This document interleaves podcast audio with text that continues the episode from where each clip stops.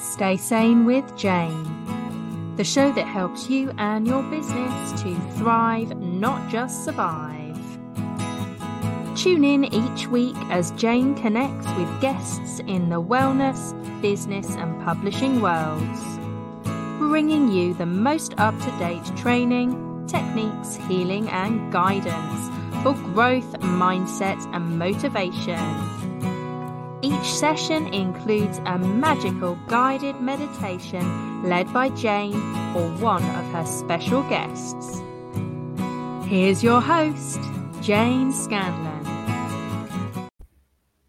Hello and welcome to episode 23 of Stay Sane with Jane. So today we are interviewing Sassy Smith, who is a qualified coach, trainer, and speaker.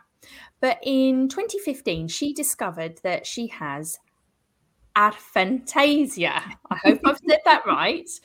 Um, realizing that visualizing wasn't just a concept that came as a shock uh, and led her down a path to research this condition and some of the other conditions which are associated with it. So, we're going to be talking about how some people can't access their inner world. Um, and Sassy's going to help us with all of that. yes. Welcome. Thank you. And thank you for having me. Absolute pleasure. I'm really looking forward to uh, to today. So tell tell us firstly, tell us a little bit about about you, about who you are, and we'll get on to business and work afterwards. Okay, so yes, so I'm Sassy Smith, um, and I am the Aphantasia coach and founder of the Aphantasia Academy. And um, I've been coaching probably for most of my um, life because I've managed people and um, that's part of that role. And I qualified as a coach some time ago and I love coaching and I absolutely love the transformational powers of coaching. But it never worked for me. And I always thought that was a little bit odd that I could coach other people and get transformational change. But when I worked with coaches, it, didn't work. And I really struggled to understand that. That's so interesting. Yeah. So so you worked with lots of different coaches, but it didn't mm. quite ever work yeah. for you. No. And I and I spent a lot of time thinking, hmm, is it me? Are they just not very good coaches? Is it their coaching program? You know, there's something missing here. And it was only when I discovered in 2015 that I couldn't access my inner world that I realized exactly what the problem was. It wasn't them, it wasn't me, it wasn't the coaching programs. It's just that my brain works in a completely different way. And so traditional coaching tools just weren't working for me. And so um, explain um, to the audience what do you mean by when when we're talking about this inner world mm. what do we mean by it what are we talking about so most of the time when we're talking about our inner world we're talking about the thoughts that just come to us so mm-hmm. often we're talking about our inner critic or those limiting beliefs that we have.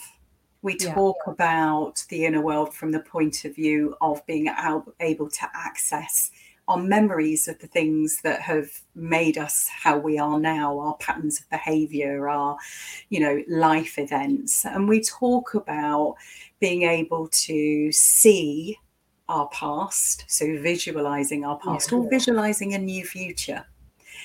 And what I discovered in 2015 was that I have aphantasia, and aphantasia is the inability to visualize on demand.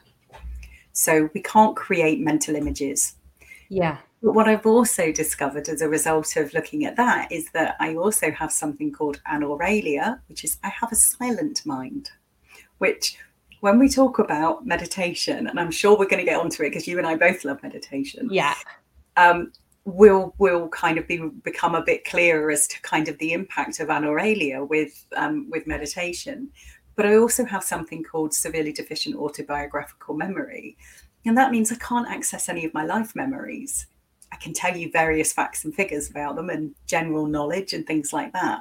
Yeah. But I can't step into and relive any of my memories. So my my inner world is like it's behind a door that I can't access. Mm.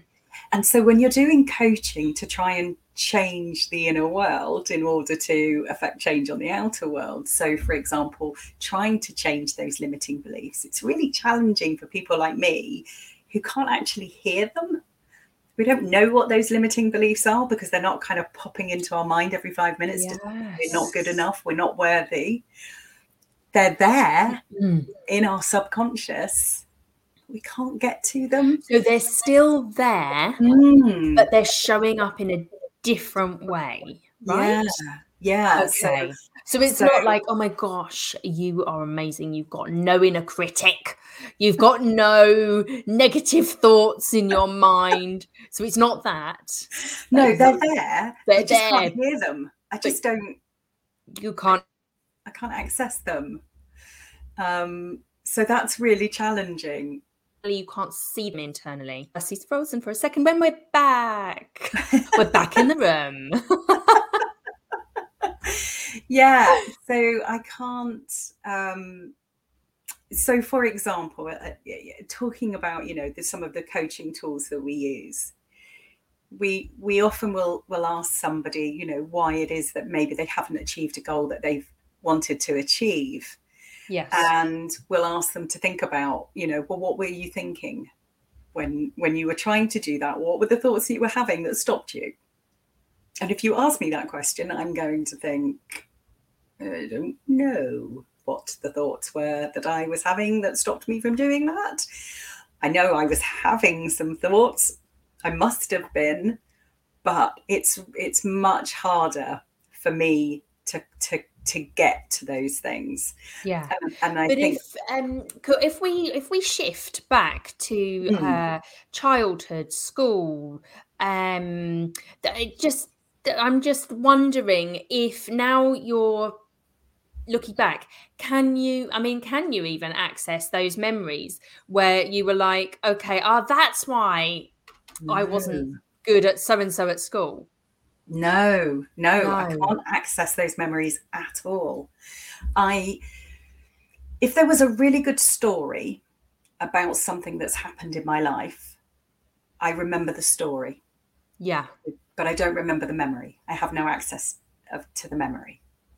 So it's really hard for me to identify patterns of behavior based on my past that have created the now yeah it's really challenging. It It's would be. possible. I was. It, it is possible.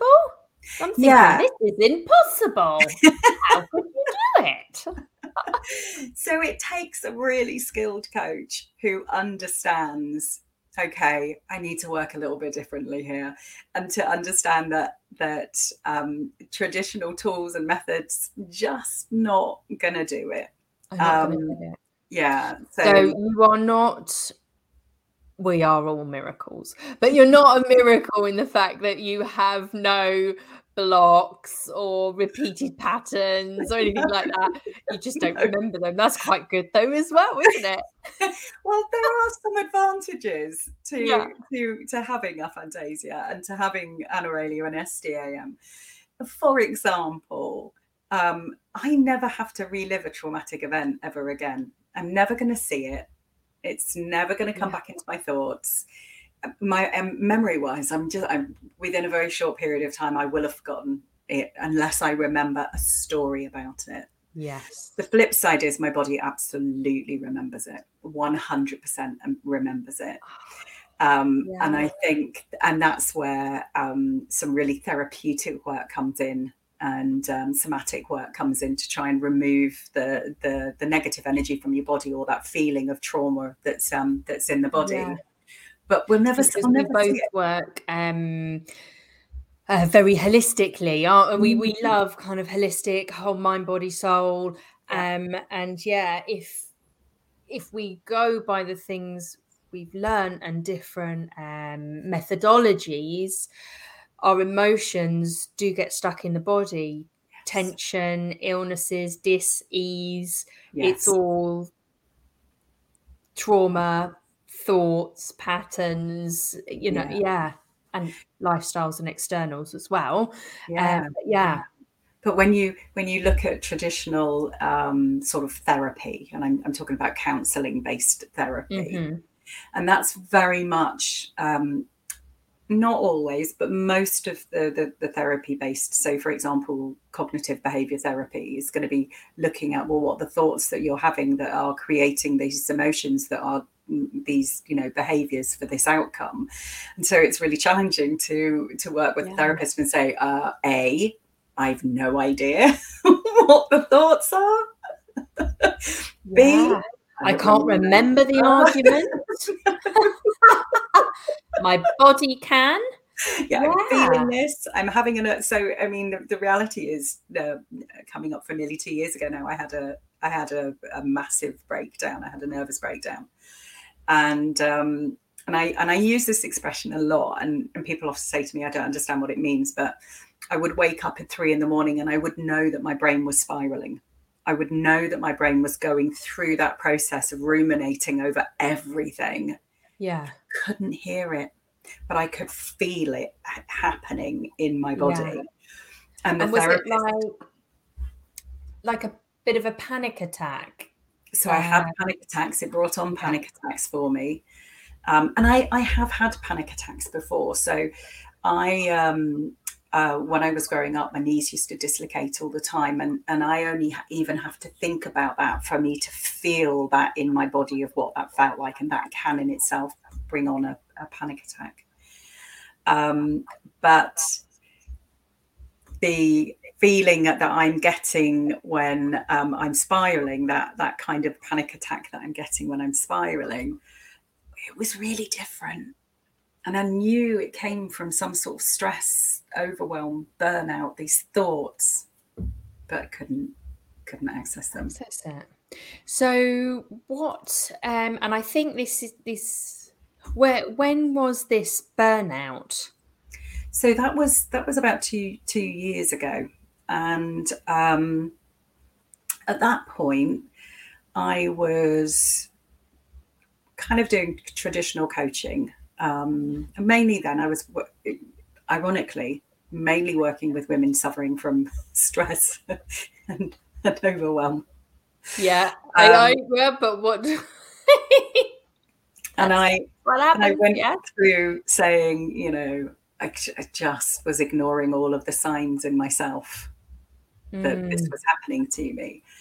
And I um, suspect the signs are much harder for you to see, hear, because you can't see them internally, you can't hear them internally. So No. is it a a physical, like you have to now feel into your body more? Yeah, and that's definitely what it was. I could I could feel it. My chest was getting much tighter. I had a brain fog. Um, say the the the the 3 a.m. waking up full of adrenaline and cortisol and being able to feel that in my body um, should have been the sign to tell me to just, you know, chill. But I didn't, you know, we never Yeah. we never listen to ourselves, do we? And um, and so yeah, so I had a full blown nervous breakdown, and I went to see a therapist who had never heard of my conditions and had no idea how to work with me and tried to work with me in very traditional ways that in the end i think he was getting just as frustrated at those sessions as i was um, Yeah. and I think we both we both pretty much checked out um, Yeah. that. But I found myself tapping without knowing what tapping was. I'd, I'd kind of seen it a bit, but I didn't really know much about it. And I found myself doing lots of things like body stroking. I would I would catch myself like almost like I was trying to brush the energy out. And um, I realized that I was doing things to try and remove the the energy of this from my body without consciously knowing that was what I was doing. And um, and then it was the middle of winter, and I decided that I would start dipping in the sea, which I know you also love. And that was yeah, a massive. We dipped a couple massive, of times together, yeah, haven't we? Yeah, and that that in itself was a big thing for my recovery. But the flip of it was that I realized that nobody out there seems to know how to work with people like me. And there are lots of people like me, 3.9 uh, to 5% of the population. Now, bearing in mind that they think that adult ADHD is 2.4% of the population, that was the last um, thing I read from um, the WHO's um, website, the World Health Organization's. Yeah. Um, that's a lot of us that need coaches, therapists, healers who understand and can work with us. And that was when I thought, I'm gonna if nobody's gonna do this, I'm gonna have to I'm gonna have to do it myself. I'm gonna have to set up the business. I'm just gonna have to do it. So I trained to um started my training to be a counselor. And um, well, that brings me on yeah. to the question: How did you get started in the field? So we've kind of we've kind of covered some of this in in our in our chat, so tell me, yeah, how? So then you started a counselling. Yeah. Course. So I, was it all based on traditional methods anyway? It was. Yeah. Well, it is. And so what I what I realised was that I needed to learn it so that I could learn how to adapt. And that's what I've done with all of my experience of coaching. I looked at all of my coaching experience and thought, okay, how do I adapt this these methods for people like me. Um, and that's that's what I've done. And so I stepped away from coaching myself and now I train coaches. Actually, interestingly enough, on on this um, latest round, I've got three hypnotherapists, which has been really interesting and kind of learning about you know how of course hypnotherapy so also i mean obviously i've i know what you do. I've seen the website. I've seen the offers. But the people listening they haven't seen the offers and and so these hypnotherapists well what on earth are you doing with them? So i'm a bit of a science geek. And mm-hmm. so i teach what's happening in the brain so you yeah. get the neurobiology of, of these conditions and what makes my brain different to somebody who's neurotypical. Mm-hmm. So you get an understanding of the of the of the of that, the sort of the brain chemistry, also the research into these conditions. So I teach about five conditions. I teach about aphantasia, so not being able to create images in your mind, anauralia, the silent mind, SDAM, mm-hmm. severely deficient autobiographical memory, so not being able to access memory. Um, alexithymia, which alexithymia is linked um, to lots of other conditions, including the um, ASD, so the autism spectrum disorder, yeah. and um, some ADHD. And alexithymia is the inability to recognize and name emotions in other people, but also in Ooh. ourselves. And um, lots of people with aphantasia report really struggling to access their own emotions. And I'm one of those. So I can do top end and bottom end emotions, as I like to call them. So, yeah. you know, real joy at one end and and anger at the other. But everything in between is quite hard for me to access that that kind of middle yeah. ground. And so I I've long said that I surface skim my emotions. And it's only when I learned about alexithymia and about how often when people are accessing their emotions, it's through something they're seeing in their mind, and it's those memories and it's all of those things that mm. I can't access.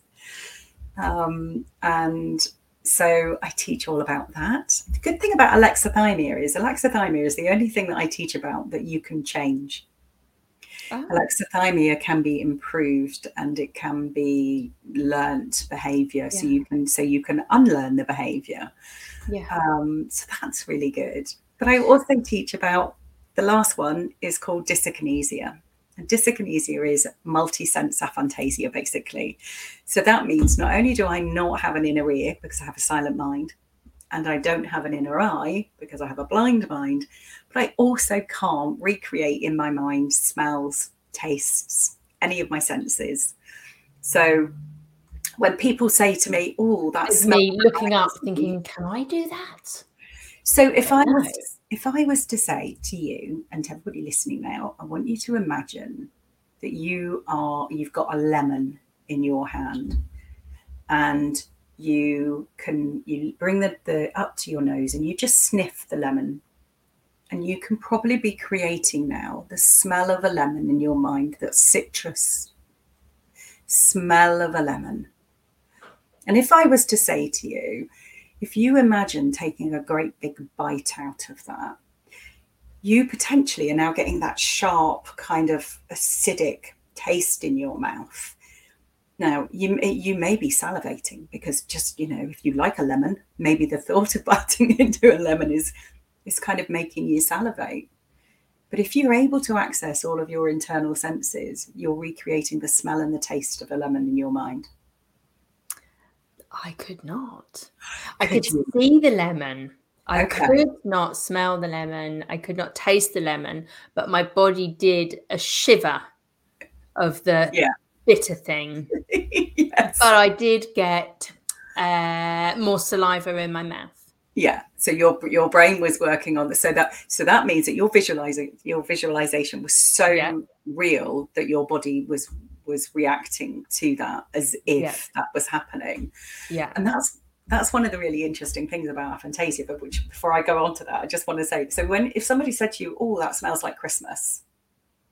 Yes would you recreate could you think oh that's cinnamon and all those smells of cloves um, or whatever christmas pines yeah when you said it i was like oh yeah i've got some essential oils uh, that people say that about and, i i like getting them out around christmas because yeah. it is it's the oranges the cinnamons the yeah. clove that yeah. kind of thing yeah trees eucalyptus and yeah so it's and it's also, I think, for some people having that in a sense memory of somebody, you know, they talk about, I don't know, their mum's perfume or or the way a loved one smelled, or you know, and there are people. Some people can recreate that smell in there. They remember they remember it as if they're smelling it in their mind.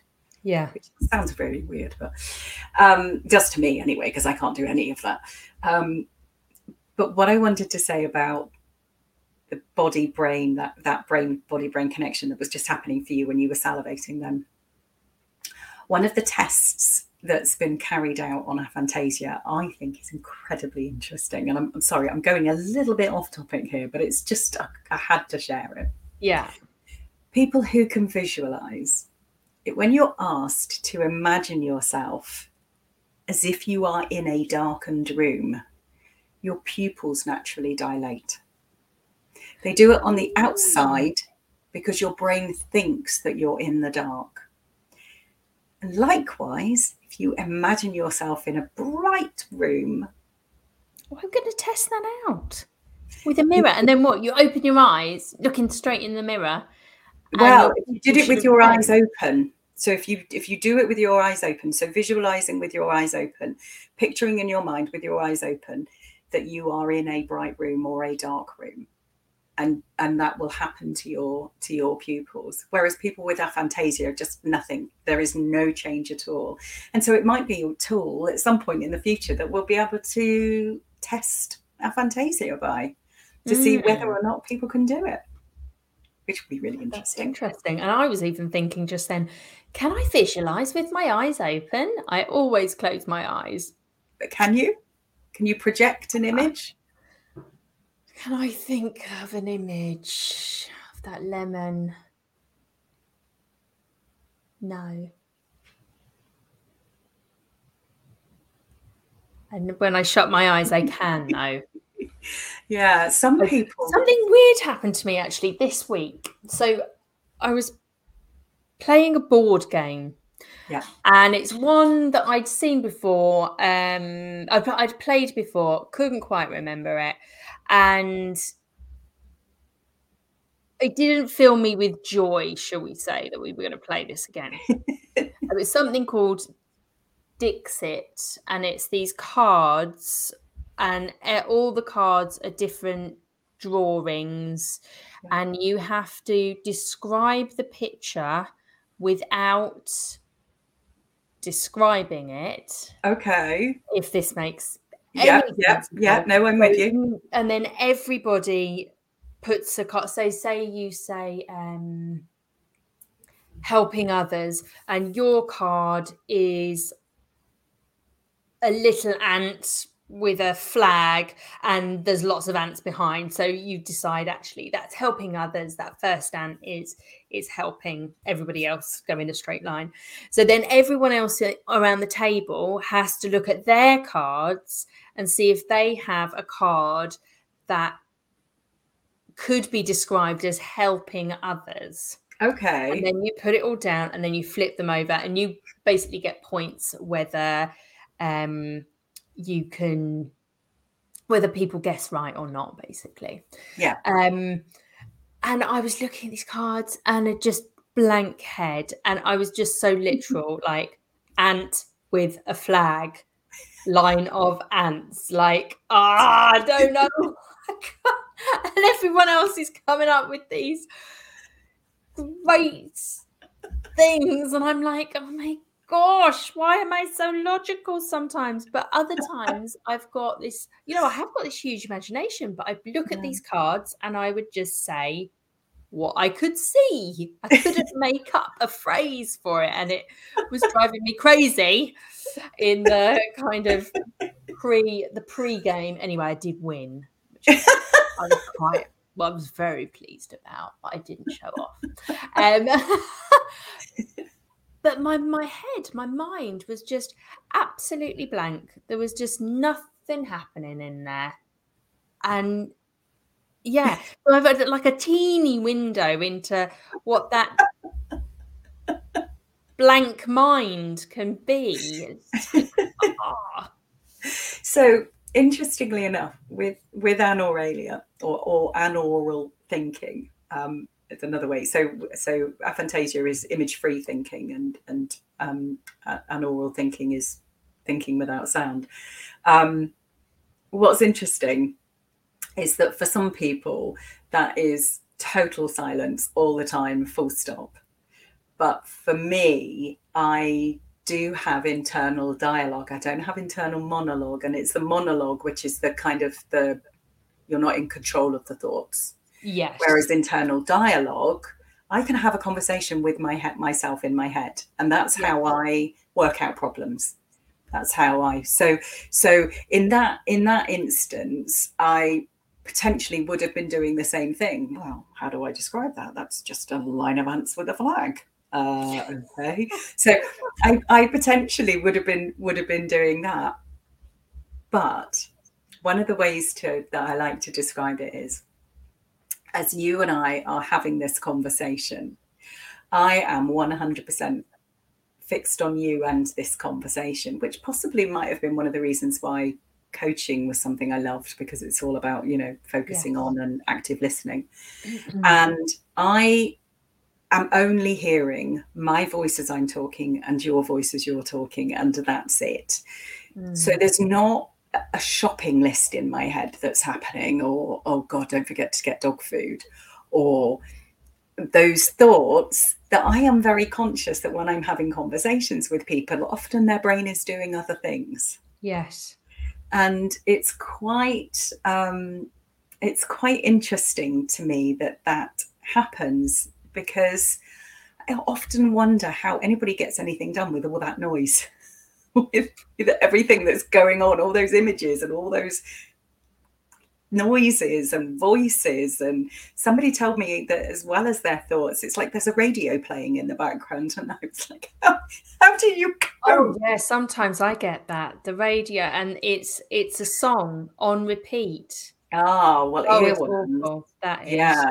You can so wake an earworm that can give you my top tip for dealing with an earworm Yeah. You have to start the song and you have to sing it all the way through, all the words. And if you don't know the words, learn them because it's your brain is trying to find the next line.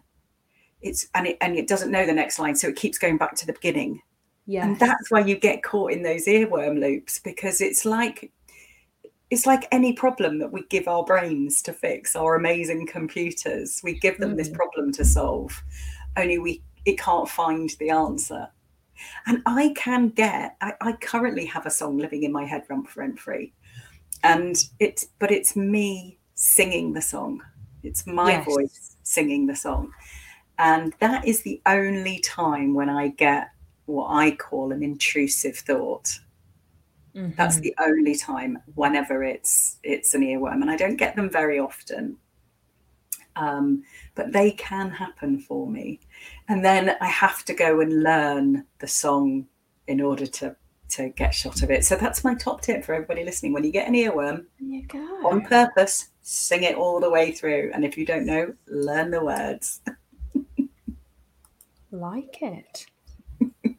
um, in fact, before we go to that question, mm-hmm. a little bit more about how you started in the field, but more about so you you've set up you've set up the company, you've set up the academy, you've yes. created a program. Are yeah. you is it one program that you use to help other coaches and workers in the kind of wellness industry or or broader than that to help work with clients, people who can't access the inner world? Yeah, so it's it's um, it's one course which is over five modules, which is mm-hmm. over.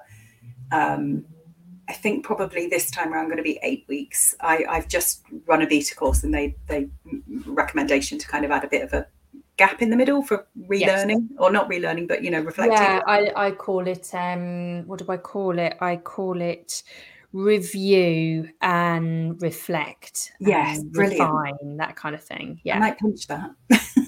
right. Um, and so it's there's five modules, and in those in each of those modules, you learn about the condition, you learn how to recognize it in your clients, you learn about the research into it, you learn about the neuroscience, and you learn some practical tips that you can apply immediately, either with a client or things that you can suggest to your client that they do immediately mm-hmm. to help them. And then I also do a live coaching group coaching. See, I'm still think I'm a coach. I still do a group. I am. Or I'll always be a coach. A group training session where I actually then do some practical okay so so now you've learned about it how do we apply it in the real world yeah. and um, that is very much then based on each different thing so for example goal setting We'll look at well how do you do goal setting for somebody who can't see the past or the future and mm. how do you help somebody like me who out of sight out of mind is a very real thing so, how would you help somebody like me to make sure that those goals remained visible and that I could achieve them? So, it's about uh, applying those tools. And I think that the, the things that I teach um, would, it's not just, I mean, I focused mainly at coaches, but it's not just for coaches, it's anybody who is working with somebody to mm-hmm. help them to affect change in their life.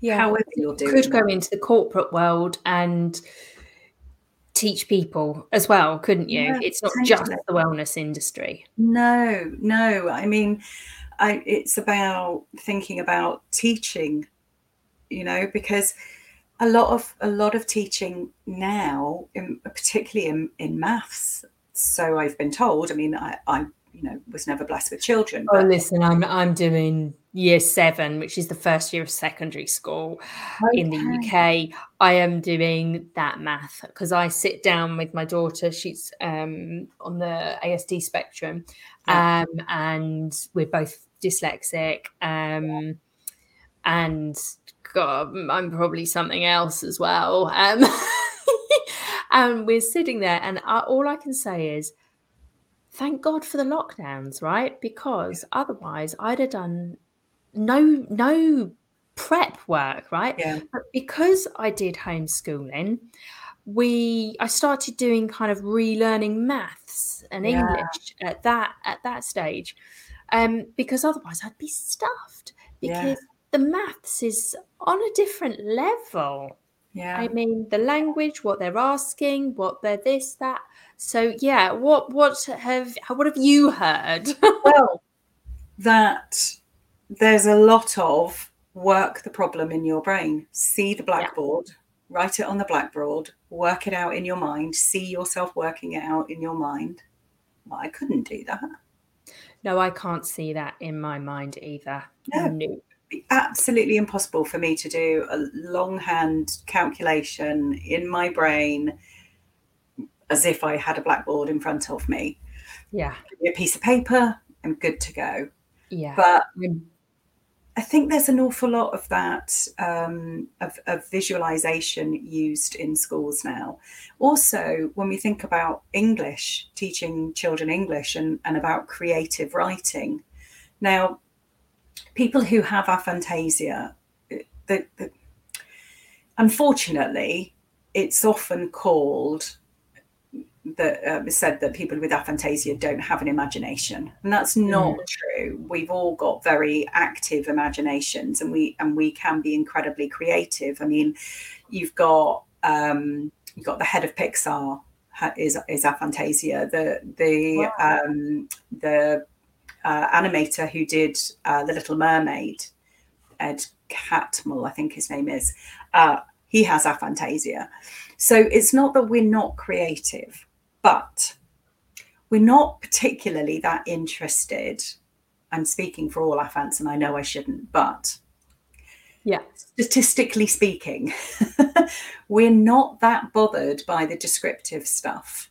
And we're not that bothered by the descriptive stuff because we are not creating an image of what's happening in a book. Mm. When we read a book, we just want to know what happened, the storyline. That's all we're interested in. Everything else is just kind of fluff. And so it can be challenging for children with aphantasia to write creatively, to write really descriptively, if they're not aware that they're not interested in the descriptions and they're going to have to work that little bit extra harder Yeah. to use words that they really have no interest in. When I read a book, that's all I read. I just read the storyline. I'm not creating the film that goes with it. I have no concept of what the characters really look like. So when they're made into a film or a TV show, I'm never disappointed. never so disappointed. true. Yeah, because I haven't created an image of them in my mind Yeah. so it's um i think it it it, it could potentially be challenging so there there is, there is the potential to take the the learning into schools if they Mhm. haven't already done things to to to learn about this i mean There's knowing so, that there are links with some of the conditions neurodivergent now, aren't there? I mean, yes is there anybody neurotypical? Yeah, there's people pretending. probably not probably not But there's lots that can still fit in that kind of system, that box that was created so long ago by, um, well, it was created by men for men for boys, wasn't it? School. Yeah. Um, Yeah. Women came along Yeah. much later, um, but the framework was already there. yes So yeah, I mean, there are, I th- you know, in, in something that's still used today. In 1909, George Herbert Betts created this learning skills inventory. I think it was called the Learning Skills Inventory. Um, and he, in that, in, and even then, he was talking about the fact that not everybody could visualize. Mm. And some of and some of his um, his work today is still used around how we teach children, how we identify children's different learning styles. So it's not like people haven't known about this. I mean, yeah, that's true. But they haven't 19. implemented it because they feel like I don't know. Maybe they they felt that it was minority, and we're just going with the majority. maybe. Yeah, maybe. I mean, I think aphantasia didn't get its name until 2015 um, we've known about anaural thinking for a very long time, but anauralia as a name for it, 2021. SDAM, wow. I think, was 2019. You're uh, amazing with figures, facts and figures. Well, I am because, and this is the thing, I can't access my autobiographical memory, but I've got really good semantic memory. And semantic memory is facts, figures, dates, general knowledge. That's why I used to be really good at quizzes. I say I used to be really good at quizzes yeah. because, you know, I am a woman of a certain age now, and sometimes the brain just doesn't work. Uh, yeah. and if I've got to answer something really quickly, speed has gone and completely out of the window. My reaction time is way down. but, but if it's just general knowledge, that's that's how my brain works, and that's how the brain of a lot of people with aphantasia works. So we're we're really in our left brain, a left mm. hemisphere.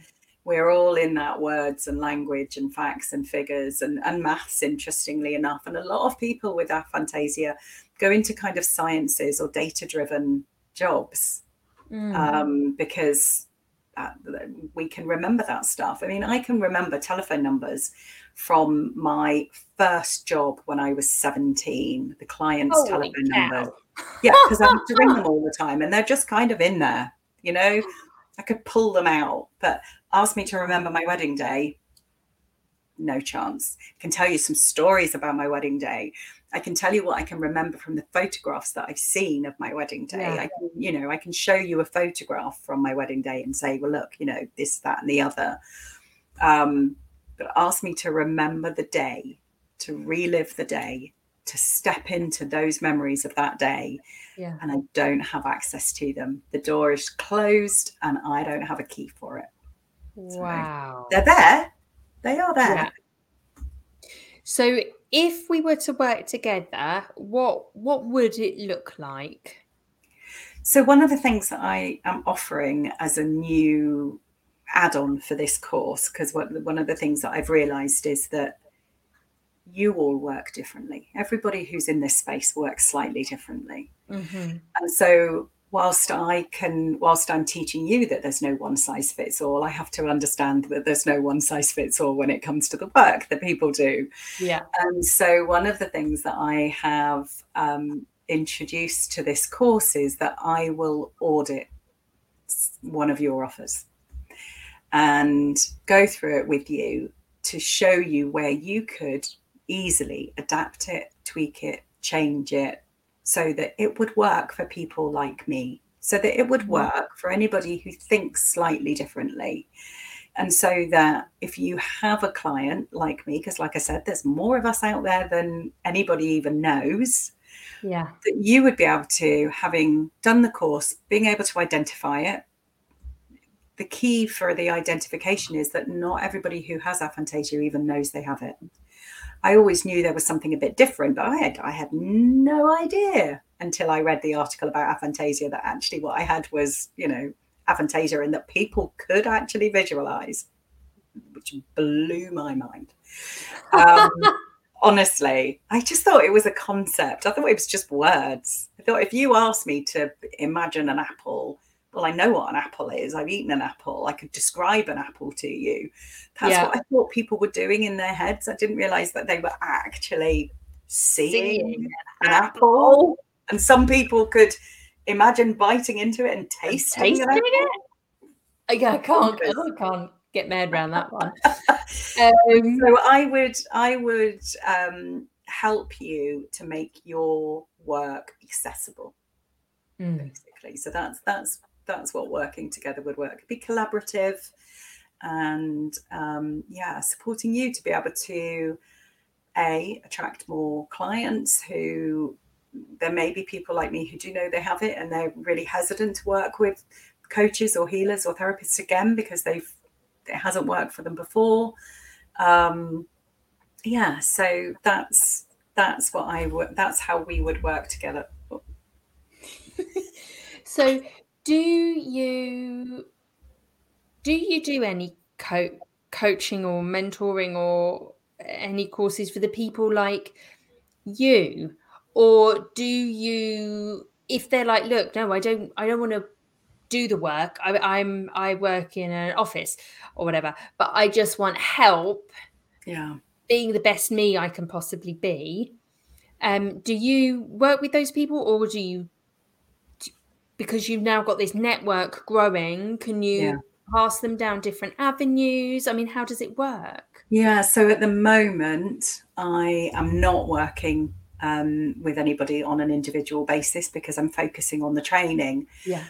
But what i do is i refer them on to people who have taken the course who do whatever it is that they need. So once you've taken the course and you've passed it yeah. You basically get to go onto my website as an expert.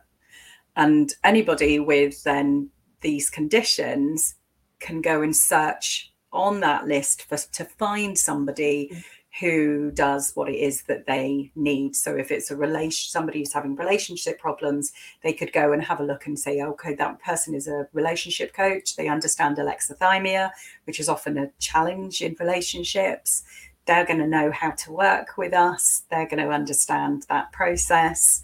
Um, so that's that's what i'm doing. I i realized that i wanted to be able to help everybody like me but there's 395 million of us and i can't help everyone. But if i can help if i can train other people to do it yes who knows how many people can be reached by that. Yeah. and that's the key for me. It's that's yeah that's what i wanted. That's why i'm doing the training instead of doing one-to-one. I'm never going to say no to one-to-one because i i do love it. But i think for the minute my calling is to yeah create a world for people like me to be able to have access to training and healing and any form of therapy that will work for us. Fantastic. And I am on your website right now, mm-hmm. um, which is www.aphantasiacoach.com. Yeah. And within it, you've got a tab for the Aphantasia um, Academy. Yeah. So, uh, evaluate your coaching skills and expand your client base by understanding aphantasia. And obviously, you've got all the other um, neurodivergence yeah. in there as well that you talk about and how the brain works, which is amazing. Yeah. Um, and also, oh yes, you've got lots. You've got resources. You've got yeah. the training academy. Yeah. Um, so yeah, I do suggest audience that you head on over there and have a good old look. And it's scrolling at the bottom. And if you are listening, watching on any of the platforms, um, there will be links to um, all of Sassy's work uh, yeah. within, yeah, within the wording. So do have a good old butchers. Um, so any advice or top tips for our audience, perhaps first for the people that don't have those conditions, yeah. um, to help us uh, help them if, if we're working together, and then maybe, yeah, something else. Okay, so if you are working with a client and you are doing some form of visualization with them, so mm-hmm if you're doing um, um, meditation and guided visual meditations with them, and you or, or you're using visualization as a tool to help somebody to see a, a goal. So, for example, if you if you worked with people to help uh, weight release, mm-hmm. you might say something along the lines of, "Okay, I want you to um, to imagine that you're seeing yourself in the mirror at the weight that you want to be mm-hmm. and you mm-hmm. that's used as a motivational tool and to yeah you can yeah. see the the yeah the weight falling off yeah all of that yeah.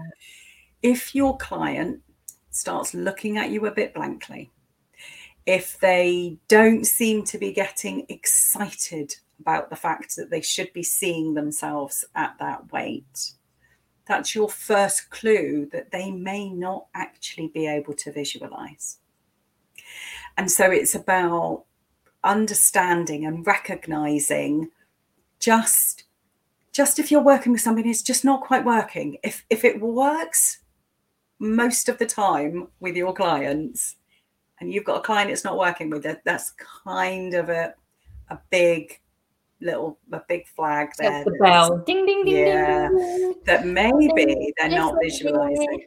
yeah. Mm. So many people don't know that they have aphantasia. They because nobody's ever heard of it. And like Yeah. i said to you there is this concept. It's just everybody thinks there's a you know visualizing is just a word that people use and it doesn't really mean anything. And, and anybody you speak to who's got aphantasia will tell you that. I just thought it was a word. I didn't really realize it meant you know pictures. Mm. um, and so they might not know that they've got it. So, one of the things that I often ask people to do is describe something. So, I might say, um, you know, could you could you just close your eyes and I'd like you to imagine that you're standing in a field and you're looking out across that field and in front of you is a grey and white wild horse and its mane is blowing in the wind and it's so close to you that you could almost reach out and touch its nose. And behind it there are beautiful mountains and wild flowers and the sun is beaming down and you can feel that warmth on your skin.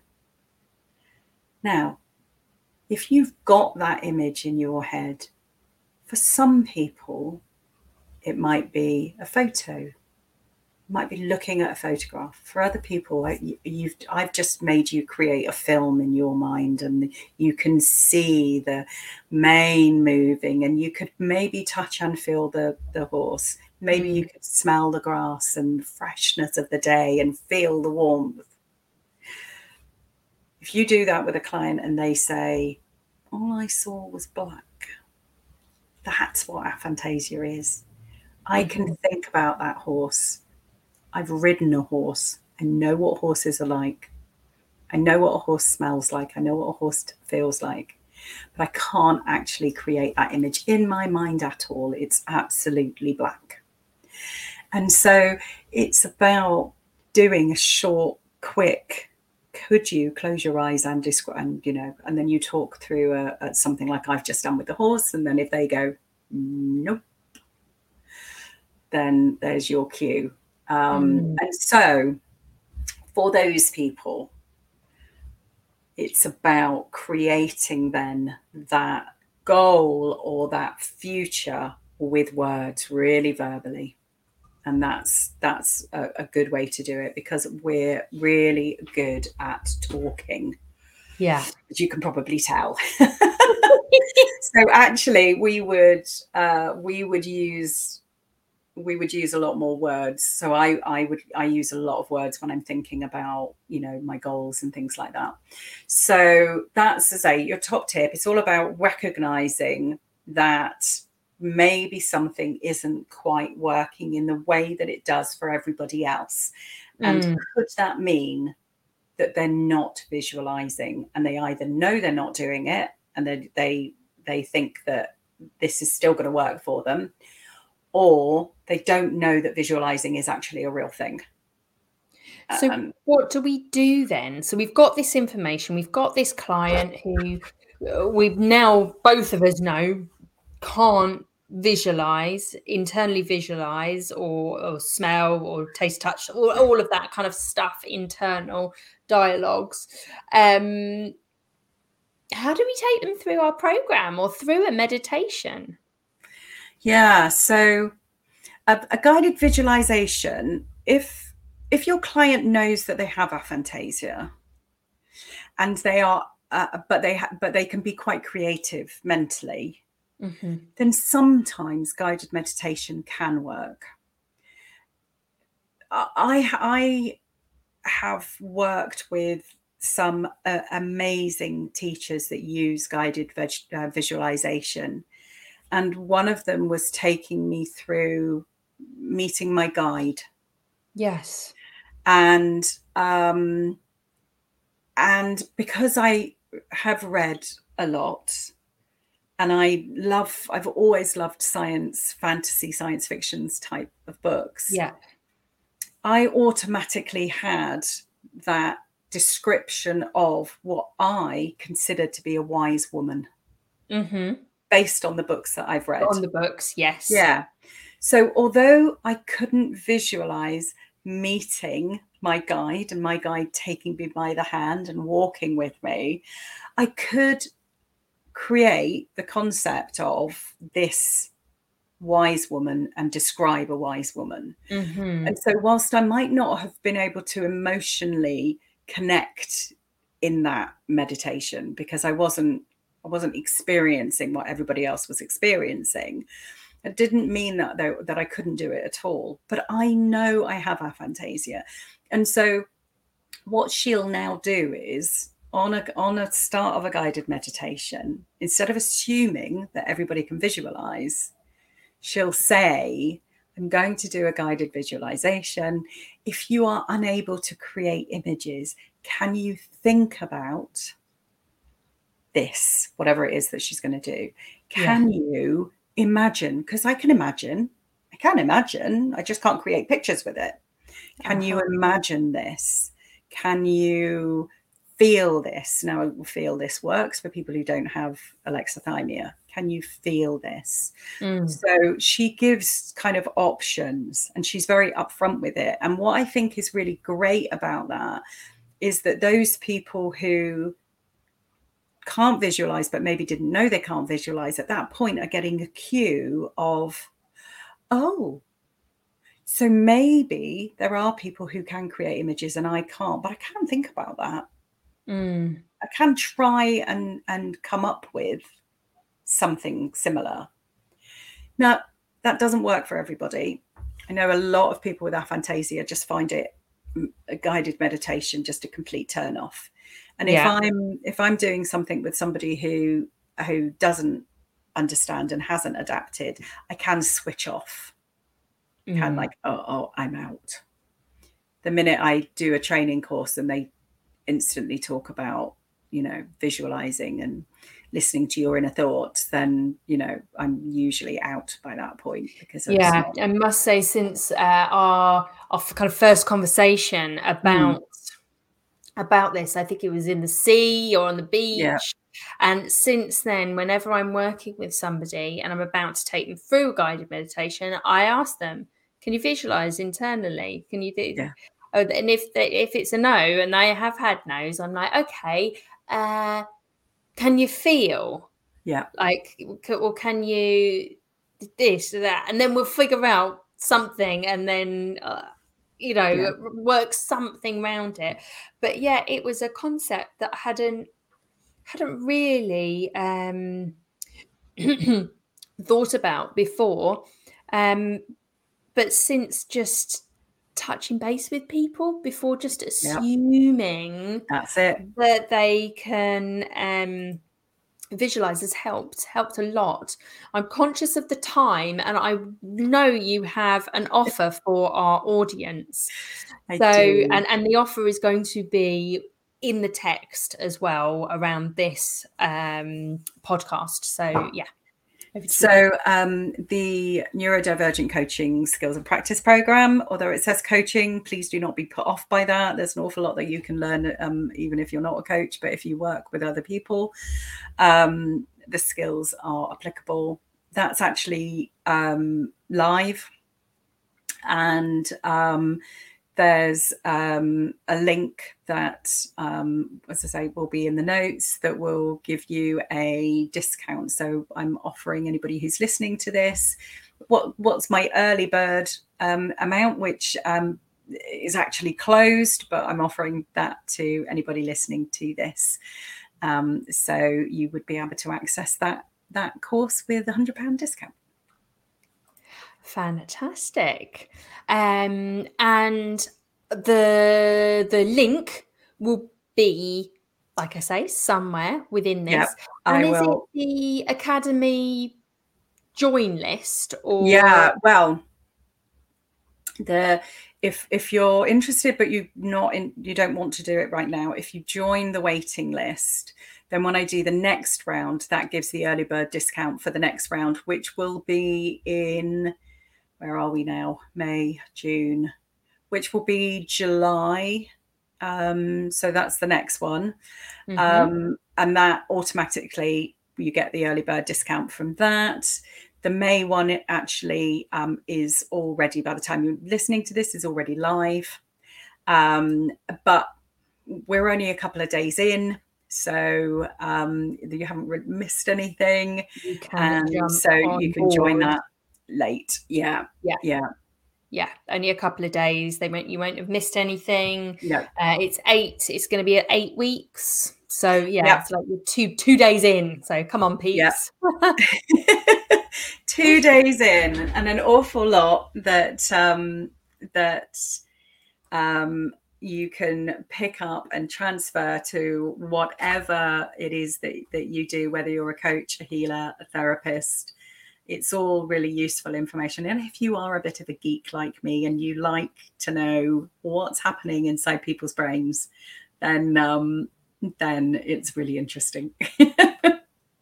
Fantastic. Thank you so much, Sassy. I've really enjoyed today. I've learnt lots, as I'm sure the audience has too. And like I say, everyone, go check out the Aphantasia Academy and Sassy Smith. Thank you. Stay sane with Jane, the show that helps you and your business to thrive, not just survive.